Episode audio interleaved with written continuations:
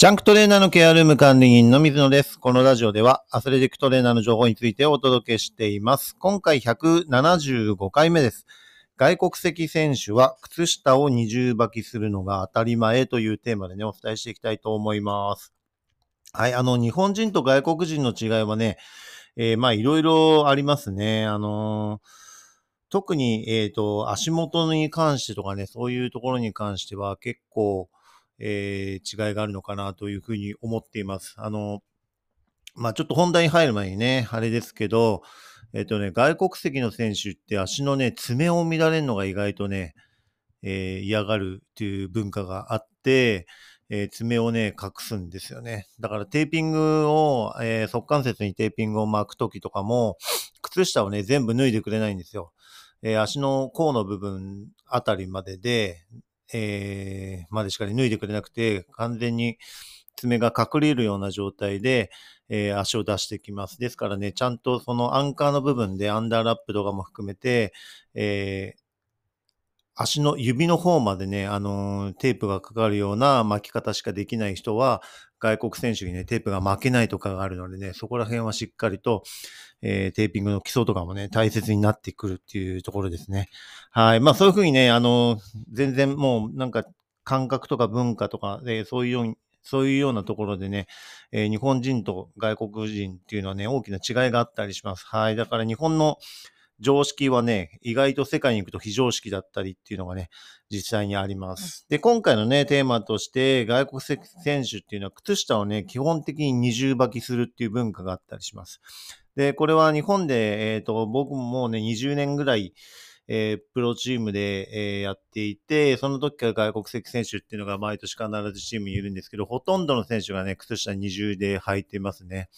で、バスケットの場合だと NBA の選手とかでも当たり前のように二重履きするっていうような形なので、えー感覚としては9割ぐらいは二重履きしてるのかなっていうような、えーそんな感じです。はい。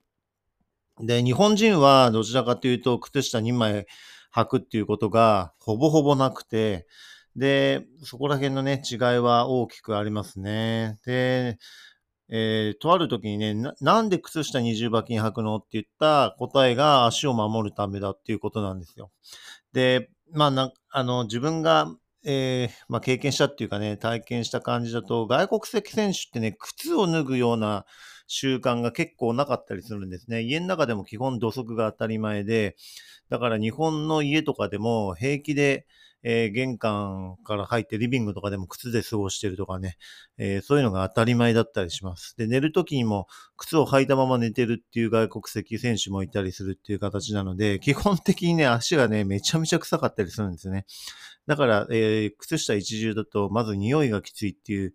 ところで、え靴下を2枚履くっていうような文化もあるのかなっていう。で、まあ単純にあの靴下を2枚履くことによって、えー足の衝撃とか、まあ豆とかね、そういうところも含めて、えー守るっていうような感覚もあるのかなっていうところですね。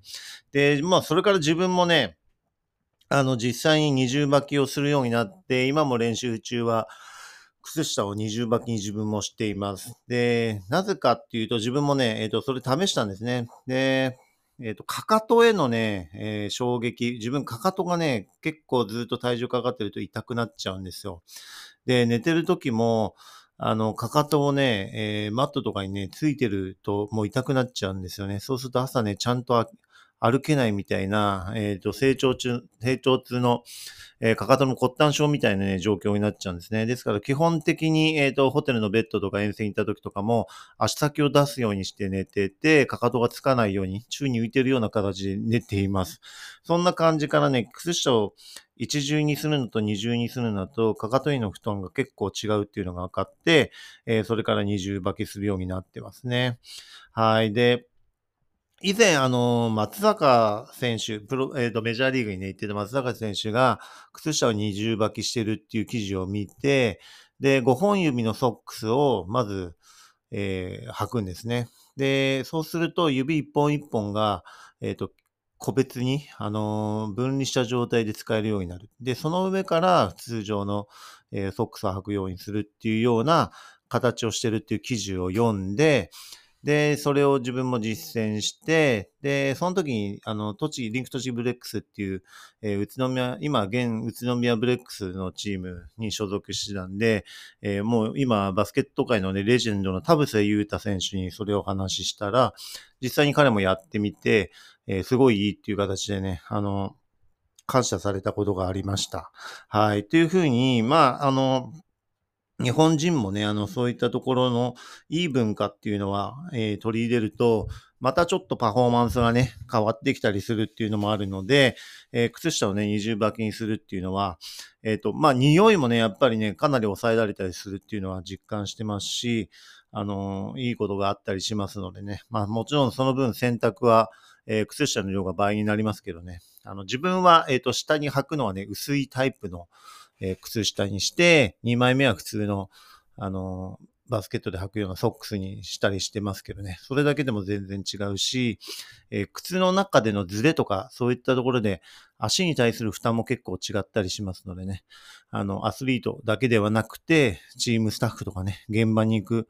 方もちょっと試してみるのも、えー、一つなのかなというふうに思っています。はい。ですから外国籍選手はね、えーそういった靴下を二重履きにするっていうのが当たり前で、えー、日本の選手と大きな違いっていうのが、えー、ありますね。はい。その辺は、いい文化は見習ってっていう形でね、あの、自分も、